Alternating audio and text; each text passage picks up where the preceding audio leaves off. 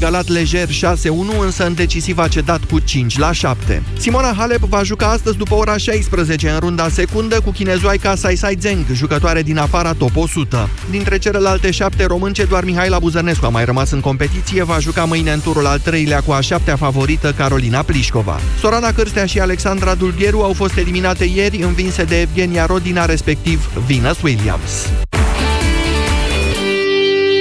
Tudor Ciurescu, mulțumim. Atât la știri pentru moment, la Europa FM acum Moise Guran cheamă România în direct.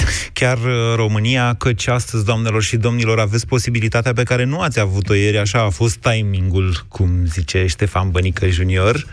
Uh, n-ați avut posibilitatea ieri să comentați ceea ce s-a întâmplat și s-au întâmplat o groază de lucruri, de la votarea codului penal sau a modificărilor la codul penal și până la declarația președintelui Iohannis, declarația domnului Liviu Dragnea de după votare dezvoltare și poziția Comisiei Europene.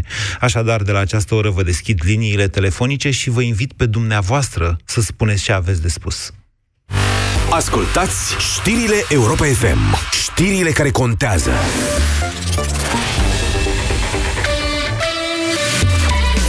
Europa FM. Pe aceeași frecvență cu tine.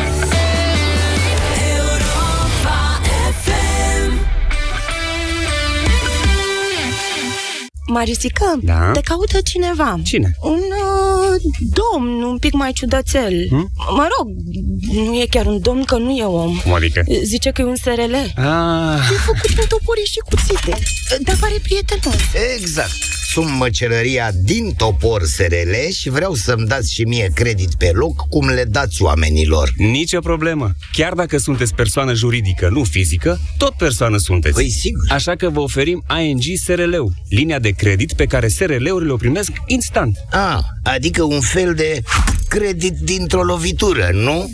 Corect! La ING tratăm SRL-urile ca pe oameni și le dăm banii pe loc. Află tot pe ing.ro Înainte să descoper TranspiBlock în farmacii, credeam că trebuie să accept neplăcerile cauzate de transpirația excesivă. Din fericire, TranspiBlock m-a ajutat. O singură aplicare poate asigura protecția necesară chiar și pentru câteva zile.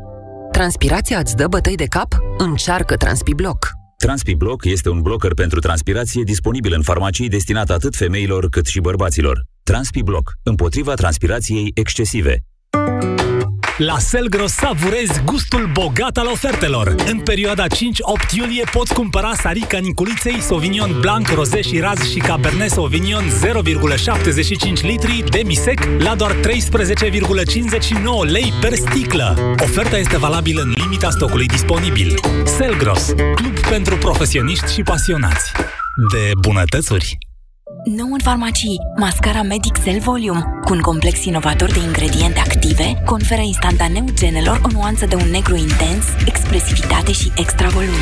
Mascara Medic Cell Volume îngrijește, oferă rezistență și pigmentează genele naturale. Mascara Medic Cell Volume, mascara care poate mai mult.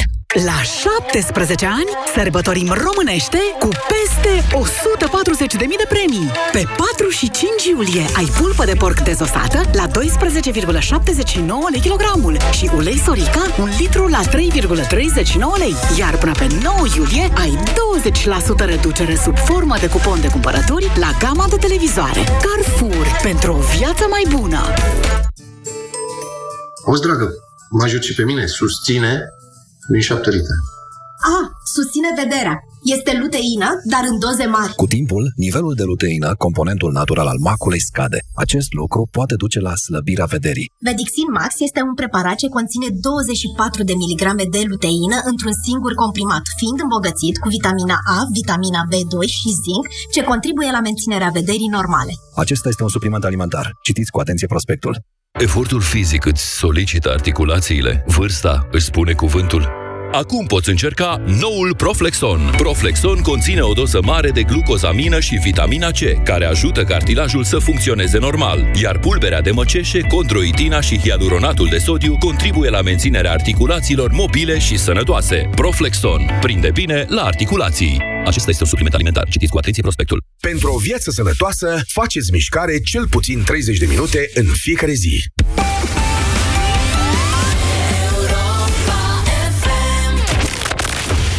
România în direct la Europa FM. Emisiune susținută de Școala de Bani, un proiect de educație financiară marca PCR. Bună ziua, doamnelor și domnilor! Mai degrabă educație politică astăzi, forțați oarecum de împrejurări, dacă vreți așa. Așa cum știți cu toții, ieri Camera Deputaților a dat votul final pe, codul, pe modificările aduse codului penal, cu implicații o grămadă, cred că le știe toată lumea până la această oră, de la beneficiile directe și personale ale liderului PSD Liviu Dragnea, care a coborât în arenă pentru a-și vota cu mâna lui practic, scăparea de condamnarea destul de recentă, acum nici două săptămâni, și până la instrumentele de furt foarte aproape explicite pe care noul cod penal le conține, pe baza unor dezincriminări.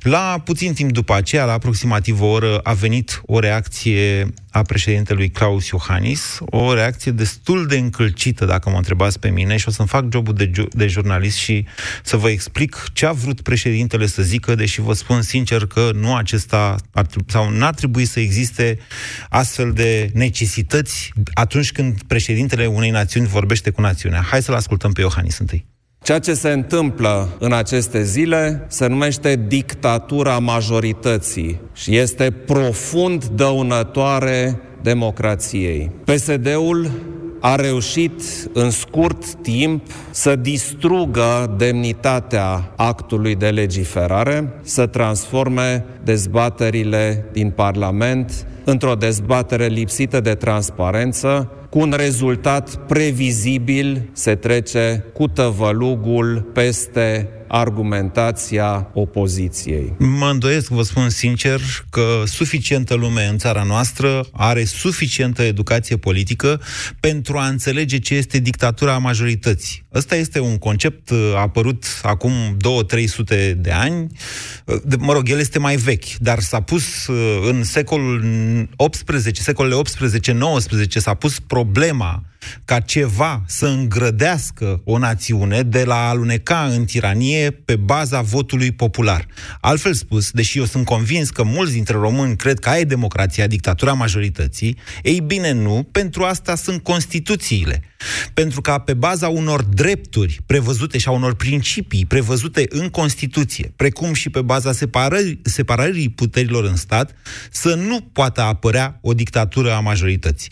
Deci ce a spus ieri, de fapt, președintele Iohannis, și e foarte greșit că are nevoie ca cineva să explice ce a spus, mai ales că s-a adresat națiunii sale, a fost că, de fapt, PSD-ul prin acest vot folosește rezultatul alegerilor pentru a încălca Constituția. Indiferent că vorbim de faptul că guvernează în numele unui grup, adică duce suveranitatea națională către altceva decât ea prevăzută în Constituție, fie că vorbim despre faptul că nu mai respectă niciun fel de separare a puterilor în stat. Cam asta a vrut să spună președintele Iohannis, cred eu, adică eu cred că am înțeles corect, însă mă îndoiesc că foarte mulți români au perceput acest mesaj așa cum a vrut președintele să-l dea.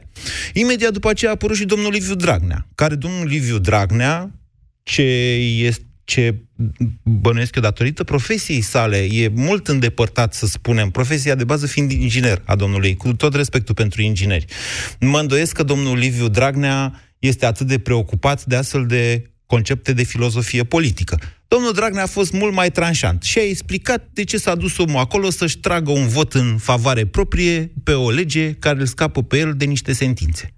Eu nu vreau să plec ca prostul din această viață și din această funcție. Foarte simplu și vă spun pe românește ca la noi în Telorman. Adică vreau să duc această luptă până când o să, până când sper că fiecare român și dumneavoastră și oricare din, din această țară să știe că poate avea încredere în justiție, chiar dacă nu 100%, nu în situația în care suntem. Vedeți? Asta înseamnă comunicare politică. Ca la noi în Teleorman. Ba pe amătii, cum să spune, în popor. Mai condamna justiție. Eu vreau să te ajut Vreau să ajut acest popor să aibă încredere în justiție. Cum? Dezincriminând legile pe care justiția l-a condamnat. Iată, vedeți?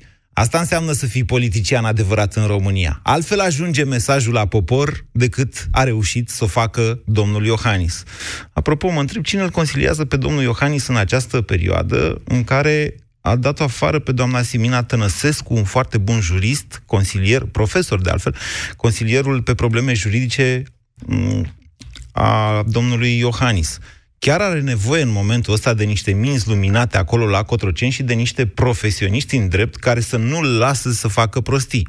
Nu mai vorbim de partea asta de comunicare politică la care, mă rog, nu știu cine ce a înțeles din declarația domnului președinte și am vrut să fiu eu foarte clar. Mai pe seară, mai pe seară, pe la 6, pe la 5 și jumătate așa, a venit un comunicat din partea Comisiei Europene, care a sunat amenințător, dacă mă întrebați pe mine. Vi l-am citit mai devreme, o să vă mai citesc încă o dată pasajul respectiv, că cel este important pentru noi toți. Comisia Europeană a transmis în mod oficial următorul text. Urmărim cu atenție reforma sistemului judiciar din România, adică modificarea codului penal și a legilor penale. Vom examina textele finale ale legii și compatibilitatea cu legislația europeană, subliniez compatibilitatea cu legislația europeană, ca un garant al tratatelor internaționale, spune Comisia Europeană, nu vom ezita să luăm măsurile necesare pentru respectarea lor. Ce înseamnă măsurile necesare pentru respectarea tratatelor internaționale?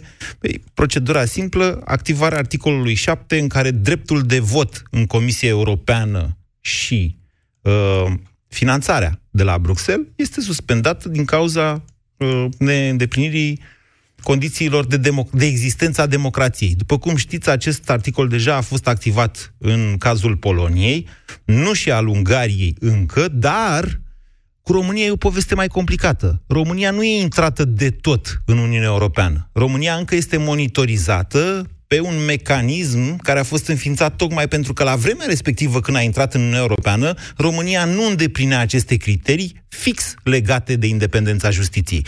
Așa că cei de la Comisia Europeană au mai adăugat un pasaj care sună așa. Am spus în repetate rânduri, la fel ca alți parteneri internaționali și state membre, că lupta împotriva corupției și asigurarea unui sistem judiciar independent este de importanță extremă. Este, de altfel, nucleul mecanismului de cooperare și verificare Vedeți? Ce e mecanismul de cooperare și verificare? Cel introdus pentru a confirma în, în fiecare an și uh, de-a lungul timpului, până când România, până când în România va fi clar că există o independență irreversibilă a justiției, prezența României în Uniunea Europeană. Ce încerc să vă spun, doamnelor și domnilor, este că mie mi se pare că cei de la Comisia Europeană ne atrag atenția că la noi nici măcar nu este nevoie de activarea articolului 7 pentru a ajunge la sancțiuni de tipul oprirea banilor europeni sau suspendarea dreptului de vot. Dar las asta pentru cei care sunt uh, specialiști în drept comunitar și drept european. Vă spun doar că există o amenințare, din, sau, cum să vă spun, ne-au atras atenția. Băi, vedeți că nu faceți bine ce faceți. Având în vedere tot acest context, vă las pe dumneavoastră să comentați ceea ce s-a întâmplat ieri și să vă întreb la ce vă așteptați mai departe și mai ales de la cine de la Comisia Europeană, de la domnul Liviu Dragnea, de la președintele Claus Iohannis, fiecare, aceștia sunt cei trei mari actori în momentul de față. Claus Iohannis, Liviu Dragnea și Comisia Europeană. Ce așteptăm și de la cine? 0372069599, vă rog să sunați. Alexandru, bună ziua! Bună ziua, Moise! Vă ascultăm. Uh, eu nu mă aștept la foarte multe de la nimeni și o să vă explic de ce foarte pe scurt. Uh, de la domnul Dragnea nu am la ce să mă mai aștept, pentru că dânsul deja s-a pronunțat și ceea ce și-a dorit s-a întâmplat.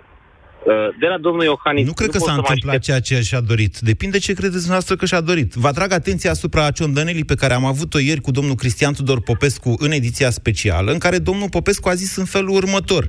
În mod deliberat fac lucrurile astea pentru a ne scoate, pentru a reveni la dictatură. Ori asta nu se poate atâta vreme cât suntem membri ai Comisiei Europene.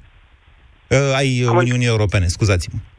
Bineînțeles, eu am spus doar că și-a, ce și-a propus pentru primul pas, pentru că dacă Comisia Europeană uh, ar permite ca aceste uh, sincope, ca să nu le spun altfel, uh, să existe, înseamnă că și-a, ce și-a propus și-a îndeplinit. Dacă ei pot să conducă țara așa cum și-au propus și Uniunea Europeană nu le spune nimic, la fel cum se întâmplă cu Ungaria, eu nu, nu cred că neapărat principalul lor scop ar fi să scoată România din Uniunea Europeană. Asta e întrebarea, asta e de fapt. Secundar. Alexandru, asta, asta e întrebarea. Secundar. Încerc să vă spun în felul următor, că poate noi toți am plecat de la o premisă greșită și anume aceea că domnul Dragnea își dorește doar să scape de condamnările astea penale și de dosarele pe care le are. Poate ne-am înșelat. Poate omul are cu totul și cu totul alte planuri. Poate vrea într-adevăr să meargă către o dictatură și nu mai are mulți pași. Așa cum zice domnul Popescu.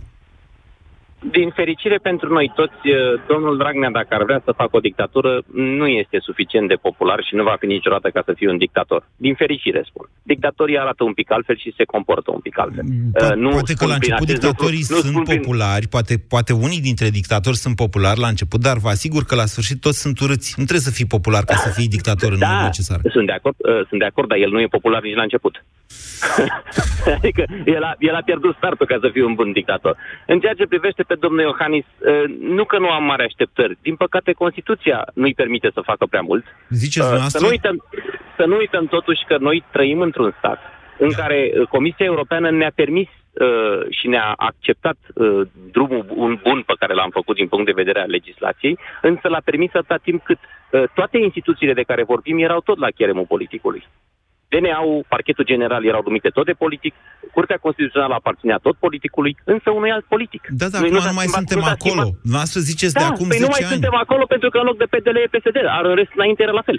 Vă înșelați, nu mai suntem acolo pentru că după 10 ani și după ce a reușit să bage în pușcărie vreo 80 de judecători și procurori corupți, DNA-ul a ajuns în sfârșit și la mecanismele necesare pentru a scoate la iveală și a aduce către condamnări ad- adevărații vinovați, politicienii.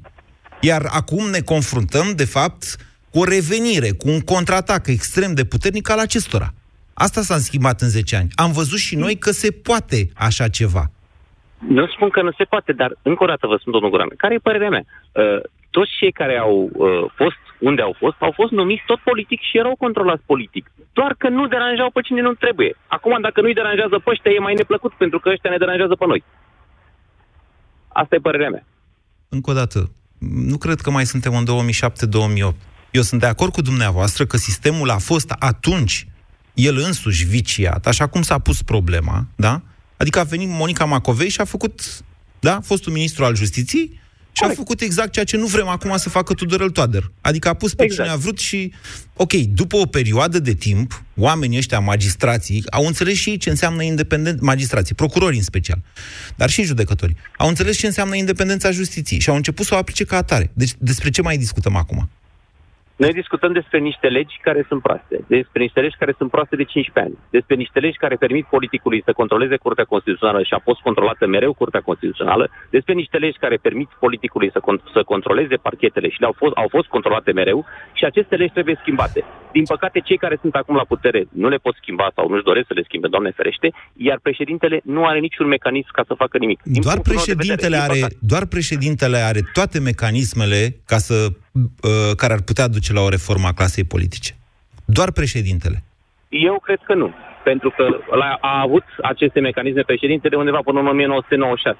Ulterior, forța, dacă vă uitați în Constituția președintelui, este extrem de mică. Tot ce s-a Nu prea schimbat de poate atunci face. și până acum a fost trecerea explicită în Constituției, în Constituția unei interdicții pentru președinte de a-l demite pe primul ministru. Președintele în continuare poate convoca referendum, președintele în continuare poate iniția revizuirea Constituției, o poate iniția, atenție, bine, la propunerea guvernului, dar o poate iniția. Președintele în continuare are atribuții de politică internă și de politică externă pe partea de siguranță națională, atenție, care sunt foarte importante, președintele în continuare se poate adresa națiunii cu mesaje și se poate adresa Parlamentului cu mesaje. Ultima dată când a făcut-o, domnul Iohannis a spus Parlamentului să mergem către dizolvarea Parlamentului, poate e prea devreme. Sau poate e prea mult. Nu mai știu exact cum a spus atunci. Mai țineți minte? Eu țin minte, domnul Guran, Cum de totul dintr-o poate dată dizolva. președintele nu mai are niciun fel de atribuții? Cum? Nu, nu are, De unde nu e are asta? atribuții care să-i permită să oprească ceea ce se întâmplă acum. E El nu are nicio atribuție care să-i permită să oprească modificarea codului penal. Va respinge prima dată legea, o va trimite înapoi și a doua oară nu mai are ce face. Din păcate asta e. E punctul dumneavoastră de vedere și îl respect, Alexandru. Să știți că am scris mult pe această temă, încercând în primul rând să vă informez pe dumneavoastră, ascultătorii și cetățenii, care la rândul dumneavoastră, sau noi toți suntem bombardați cu acest tip de ei, care, sigur, e o, e o stare călduță și plăcută pentru domnul Iohannis. Îi place să fie președinte, se simte bine acolo în postura de președinte, mai ales atunci când alege din Constituție ceea ce dorește și vrea să facă. Pe de altă parte, eu vă spun în felul următor că acea comparație ce ni se aduce tot timpul în față cu Traian Băsescu este profund greșită. În primul rând, Claus Iohannis deja a făcut prostia pe care Băsescu a deschis-o. Băsescu a spus că el este un președinte jucător și la vremea respectivă, prin asta a înțeles să joace politic, adică să schimbe o majoritate în favoarea partidului său. Asta a făcut Băsescu în 2005. O greșeală pe care deja domnul Iohannis a făcut-o parțial adevărat atunci când s-a pronunțat în legătură cu guvernul meu. Mai departe, Traian Băsescu a uzat, e adevărat, fiind președinte de opoziție, de tot felul de instrumente care au și obosit poporul, ba mai mult decât atât, l-au și făcut să nu mai meargă la vot. Traian Băsescu a greșit, suntem cu toții de acord. Dar de acolo, până la a spune că nu vrea să fie președinte jucător în sensul în care nu se bagă în nimic, iată, sunt câteva nuanțe și o mare diferență. Poți să fii președinte peste un câmp liber așa și gol și sterp și să-i spui România dacă vrei și să zici, vai ce președinte sunt. Uitați-vă ce mai rămâne în urmă. 0372069599. N-aș vrea să trecem foarte ușor peste uh, comunicatul Comisiei Europene. Pentru că eu aș vrea să știu ce așteptați dumneavoastră de la europeni să facă. Puneți-vă și în locul lor. Dacă ne sancționează oare pe noi, România, ca țară, nu îi ridică la fileu o minge lui Liviu Dragnea dacă acesta într-adevăr dorește să ne scoată din Europa și să ajungă la dictatură, cum sugera domnul Cristian Tudor Popescu? Bună ziua, Marian! Marian? Cred că s-a întrerupt legătura cu Marian. 0372069599. Alex, bună ziua! Ia. Vă ascultăm, Alex.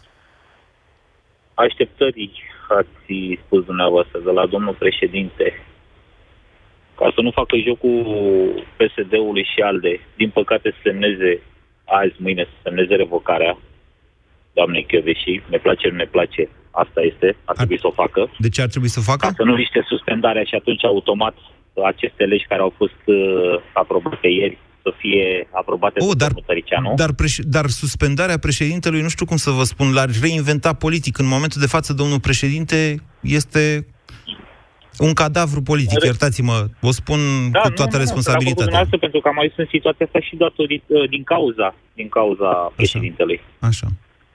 Da, domnul Iohannis a avut în mână, la un moment dat, șansa să fie sus de tot și să nu ajungem aici. În momentul în care doi prim-ministri puși de PSD au dat niște semnale de alarmă pe care noi, societatea, poate nu le-am văzut atunci, cel puțin în cazul Grindeanu, toată societatea era împotriva lui, dar după aia el a tras un semnal de alarmă. Grindeanu. De acolo în continuare. Da. Grindeanu.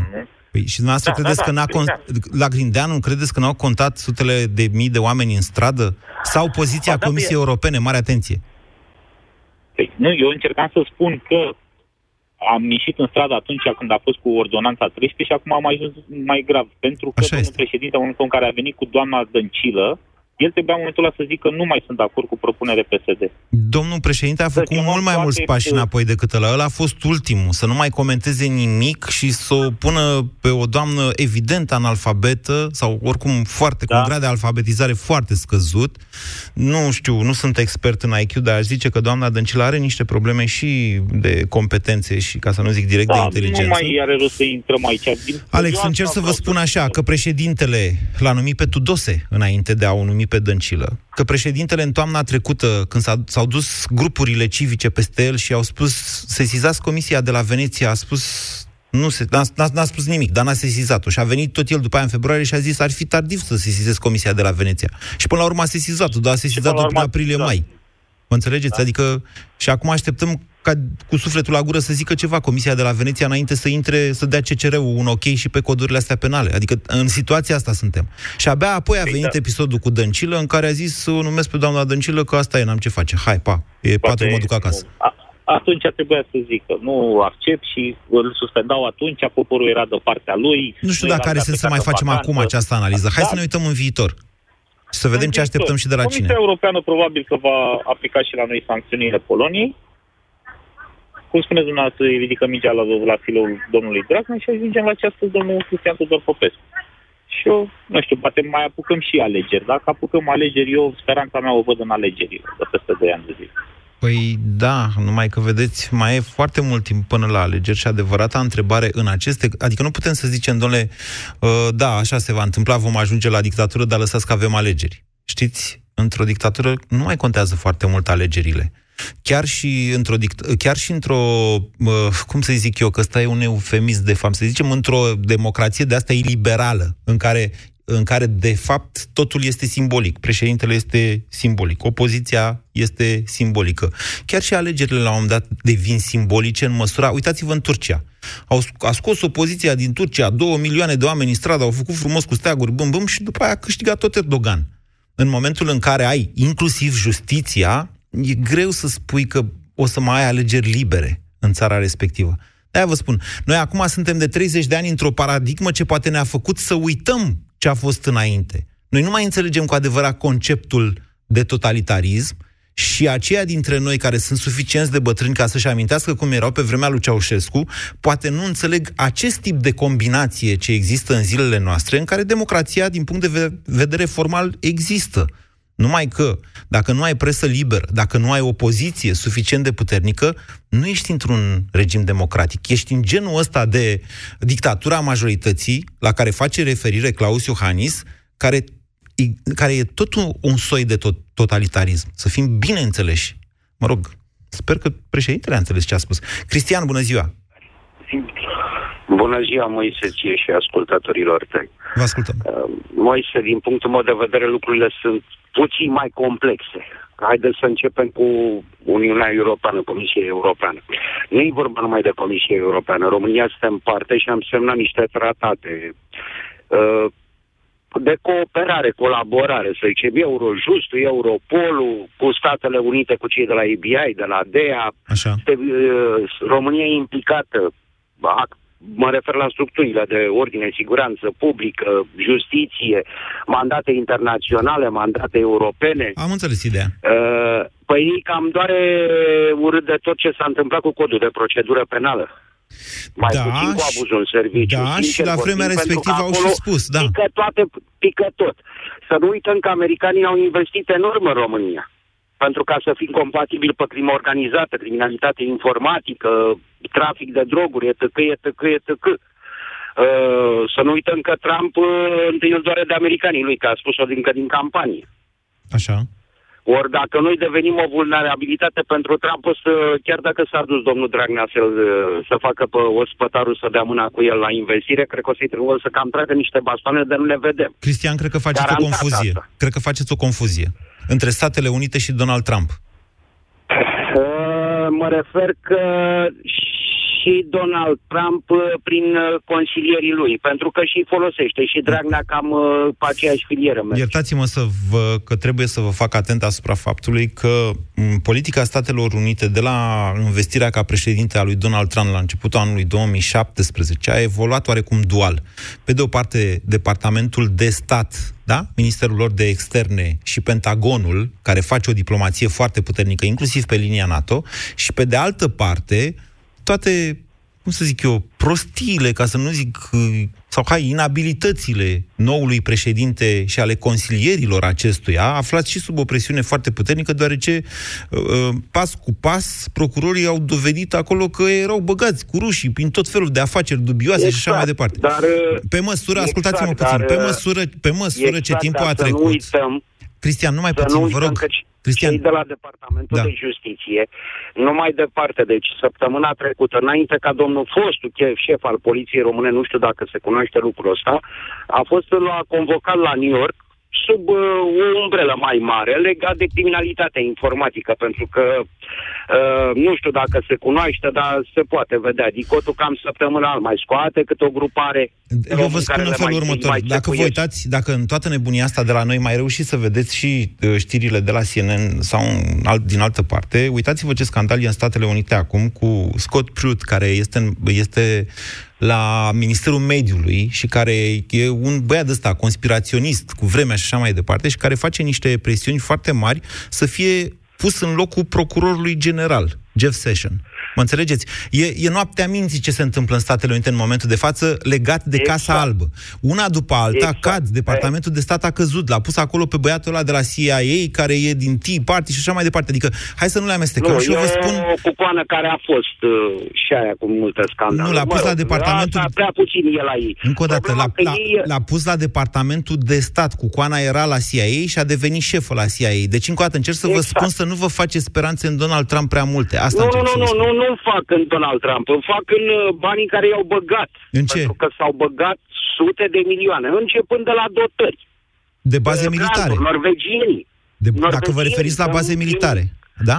Nu, nu, nu, nu mă refer. La dotarea structurilor poliției române. Am înțeles. Pentru operaționalizare, în pregătire, operațiuni sub Bine, Cristian, haideți că, haideți că am, ne-am, am, ne-am depărtat mult prea mult de la... Am, v-ați făcut înțeles. Noastră ziceți că americanii nu o să mai poată coopera cu românii dacă intră în vigoare nou cod de procedură penală.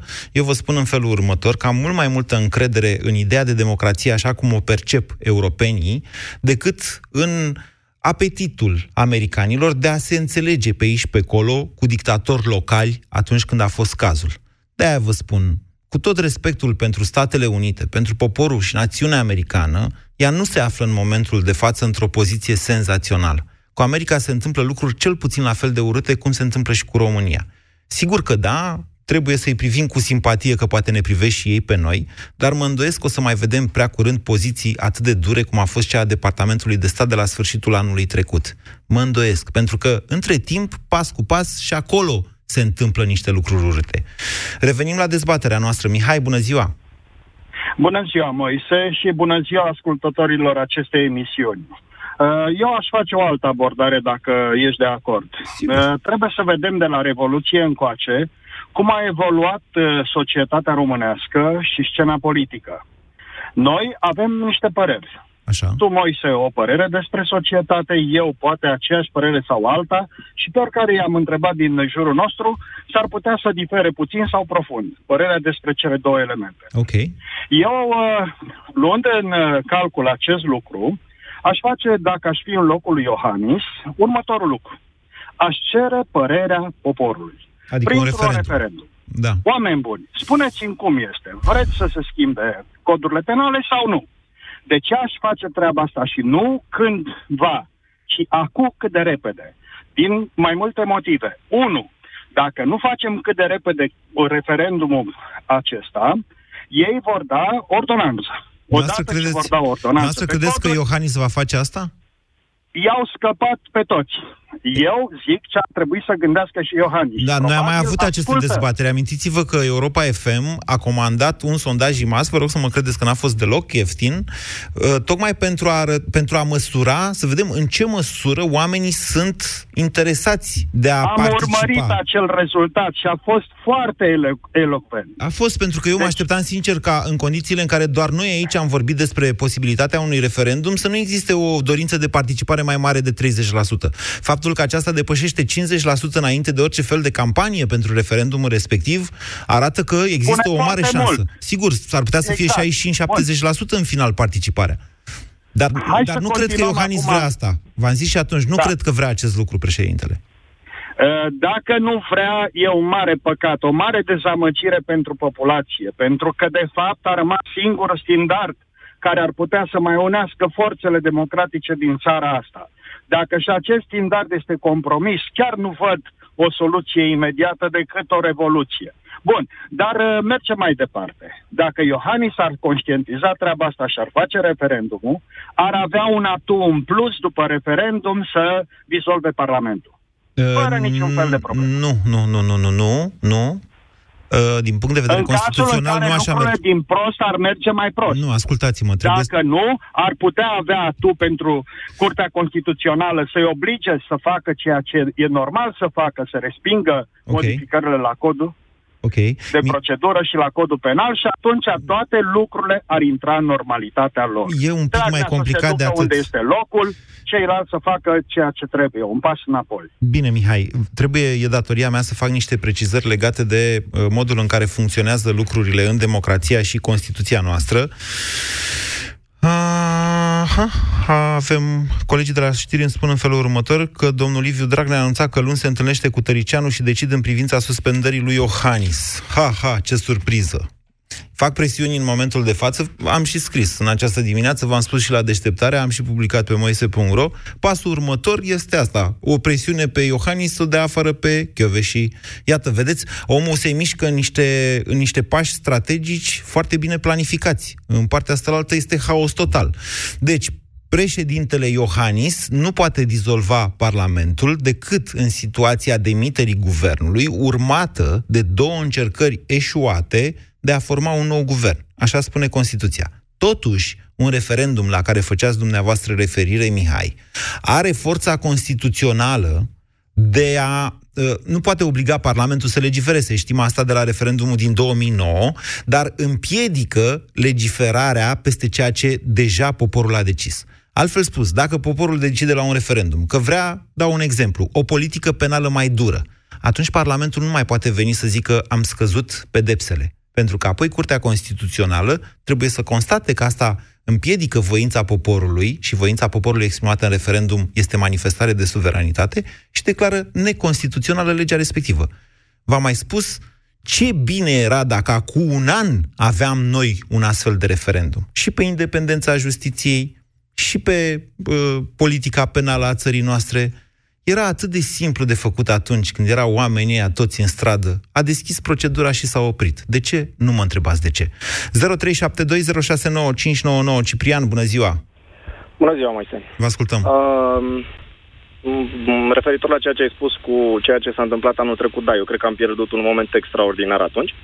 Uh, în schimb, uh, de atunci și până acum, uh, eu am urmărit foarte puternic ceea ce se întâmplă cu atitudinea președintelui și ceea ce a făcut el. Practic, noi ca și societate nu cred că avem cultura civică să, să reușim să, să răsturnăm sau cumva să combatem pașii pe care îi, face, pe care îi fac cei de la putere în momentul de față. Însă, din punct de vedere al omului ales cu 6 milioane și ceva de voturi, așteptările ar trebui, cred eu, sau sunt firești să fie mult mai mari. Din punctul meu de vedere, uh, cu discursul pe care l-a avut el președintele și cu pașii sau cu deciziile pe care le-a făcut și care le-a luat până acum, din punctul meu de vedere am ajuns în situația în care eu cred că este în cârdășie. Și poate că e dur termenul, însă să ai atât de multe oportunități în care să poți să îi combați, în care să poți să îi faci pe cetățeni să conștientizeze realmente pericolul, Uh, iar tu pur și simplu să fii imun sau să fii total defazat față de ceea ce se întâmplă, mi se pare că deja uh, nu mai e vorba de înțelegere constituțională, nu mai e vorba de pași constituționali pe care tu trebuie să urmezi. Adică sub perdeaua asta pe care a pus-o, că n-ar trebui să fim sau n-ar trebui să adopte uh, ceea ce a făcut Traian Băsescu, pur și simplu a căzut, din punctul meu de vedere, într-un ridicol greu de imaginat. Adică Uh, dacă eu... Președintele Iohannis, la el vă referiți. Exact. Așa. Strict la președintele Iohannis. Continuați. Dacă eu am un superior care are, nu știu, uh, foarte, are în istoria lui sau în, în, în istoricul lui foarte multe decizii proaste, dar are și foarte multe lucruri bune pe care le-a făcut, de ce n-ar trebui să iau acele lucruri bune? Adică dacă tu l-ai văzut pe Traian Băsescu, un comunicator extraordinar și un om care a putut să mobilizeze extraordinar de mulți oameni, de ce să nu poți să faci lucrul ăsta? Ca să nu mai mi-aduc aminte de, de primii pași pe care a făcut președintele Traian Băsescu când așa alege consilierii, în care dacă ținem bine minte, l-a ales pe, pe, pe ăla, pe, nu mai știu cum îl cheamă, pe grasul ăla. Da, care a plecat la Londra. Din păcate exact, nici eu nu. la Londra. Și, și, o, și o pleabă de, de, de consilier absolut, absolut, nu știu, nu, nu, nu găsesc termeni acum. Însă, însă uh, să, să accepti un al treilea guvern, să accepti până la, până la refuz orice lucru din ăsta, mi se pare că tu deja, nu știu dacă eu înțeleg, cunosc foarte bine sibienii, dar cred că parcă, parcă și-a ales, nu știu dacă și-a ales o pălărie, dar cred că pălăria este colosal de mare pentru ceea ce face el în momentul de față. Adică nu vreau să dau vina totalmente pe președinte. Repet, cu siguranță vina este și a noastră a cetățenilor, dar cred că educația precară în ceea ce înseamnă civism uh, era normal să ne ducă aici. Pentru mine a fost o speranță, adică o scânteie fantastică ceea ce s-a întâmplat acum un an de zile, însă practic uh, uh, starea asta de a picura câte puțin venin așa în fiecare zi, în fiecare săptămână, din partea celor de la putere, ne-a, ajuns, ne-a adus în momentul în care stau și mă uit la, la, la prietenii mei, la oamenii cu care am ieșit în stradă acum un an de zile și pare că toți au ajuns la să considere protestele un fel de lucru care nu prea mai are rezultat, un fel de lucru la care se strâng Ciprian, foarte stați așa, oameni. stați așa. În primul rând să vă anunț că vom continua această emisiune până la 14.30, dar ne vom opri la uh, 14 ca să facem loc știrilor, că își vin peste noi. Colegii de la știri deja mi-au dat uh, o declarație făcută de domnul Liviu Dragnea cu puțin timp în urmă. Rămâneți pe fir, Ciprian, Gabriel și Adina și dumneavoastră, să-l ascultăm pe Dragnea și continuăm după aceea, Ciprian. Eu am discutat acum cu domnul Tăricianu și am spus că, din punctul meu de vedere, suspendarea președintelui trebuie să fie o opțiune serioasă, pentru că dacă doar stăm și ne plângem că nu respectă azi Constituția, nu respectă mâine Constituția, poate mai trimite un alt consilier prezidențial să mai amenințe un judecător, un judecător de la Curtea Constituțională. O fi trimis consilier prezidențial să amenințe și judecătorul de la înalta curte. Nu poate să spună nimeni că, că nu e adevărat. Și domnul Tăricianu a spus că nu uh, este de, este de acord și că trebuie să analizăm foarte serios în zilele astea și luni să luăm o decizie, uh, da sau nu. Iată, o presiune directă făcută asupra... Mai sunteți, Ciprian, da? Da, da, da. O presiune directă făcută asupra... O intervenție verbală, cum zice Muguri Sărescu, cu referire la cursul de schimb. Când zice Isărescu, domnule, ne așteptăm să nu scadă euro, atunci euro crește, mă înțelegeți? Acum, Dragnea zice, luăm, la, trebuie să fie o opțiune foarte serioasă să-l suspendăm pe Iohannis. Oare de ce face declarația asta? Uh, face declarația asta pentru că, uh, domnul Moise, uh, am avut, uh, nu știu dacă norocul sau uh, întâmplarea să trăiesc sau să cresc într-un cartier extrem de rău famat al României și vă spun sincer, în momentul în care ai de-a face cu infractori sau în da. momentul în care ai de-a face cu interlopți, nu mai e, nu, adică discuțiile, sofismele, elitismele nu-și mai au locul. Așa. Uh, de ce face declarația, Ciprian? Lăsați vrăjeala, că nici eu nu sunt crescut uh, în primăveri. Sunt niște pași, mă, e foarte simplu, sunt niște pași foarte simpli sau niște, niște pași foarte bine gândiți de către Liviu Dragnea și de către clica din spatele lui, prin care își dorește acapararea puterii totale. Domnule, eu, cred că, vom... nu, eu cred că vrea să obțină demisia, lui, demisia Codruței Chiove și cred că asta. Mie mi se pare că e o centrare către Iohannis, de fapt. Și eu cred că este o, o centrare către Iohannis. Ba mai mult decât atât, sunt ferm convins că Iohannis va accepta sub uh, scuza că este totuși președintele României și ar trebui să, să, să respecte Constituția, pentru că ulterior, dacă nu ar respecta Constituția, ar crea un precedent, ceea ce din punctul meu de vedere este o greșeală capitală, pentru că îl va transforma dintr-un om slab în cel mai slab om, da. el fiind șef de stat cu 6 milioane de voturi în spate și ce cred eu că se va întâmpla este că uh, că doamna și demisionează până de seară sau până mâine seară. Ciprian, mulțumesc pentru discuție. Hai că i-am ținut pe Gabriel și pe Adina foarte mult timp pe linie. Gabriel, mai sunteți? Linia 8. Ia vezi tu. Linia Bună, Moise, și ascultătorilor tăi. Mulțumesc, Gabriel, că ați așteptat atât. Iată, apar evenimente și aș vrea să ne concentrăm pe ele. Deci domnul Dragnea face o mișcare, dă un șah un șah la rege. Mm. Știți? Era de așteptat. Să-l, uh, să-l suspendăm pe Iohannis. Ce ar trebui să facă Iohannis în situația asta? Vă atrag, înainte de toate, vă atrag atenția tuturor că am mai avut această dezbatere, am și scris de 100 de mii de ori și de un milion de ori și n-am scris de, de capul meu de proști ce sunt, ci am consultat o grămadă de juriști foarte buni la vremea respectivă că președintele poate face o, o cerere de clarificare de dispozitiv la Curtea Constituțională. Doar patru judecători din cei nouă au semnat acea, uh, acea motivare prin care se explică cât de mare și tare este ministrul justiției. Doi au fost de acord cu decizia de a-l obliga pe Iohannis să dea, încă doi, deci în afară de a patru, au fost de acord cu decizia de a-l obliga pe Iohannis să dea un uh, decret prin care să o revorce pe și dar au spus că nu e un conflict între Iohannis și Ministrul Justiției, ci unul între CSM și Ministerul Justiției, iar ceilalți trei au făcut o opinie separată. De aceea vă spuneam că președintele poate cere curții constituționale să clarifice cine și pentru ce mai exact a votat. Care parte din motivare are patru voturi, care parte din motivare ar trebui luată ca atare. Pentru că în momentul de față avem o decizie extrem de controversată, care încalcă în mod flagrant Constituția, dar nu știm exact câte voturi o susțin. Mă înțelegeți?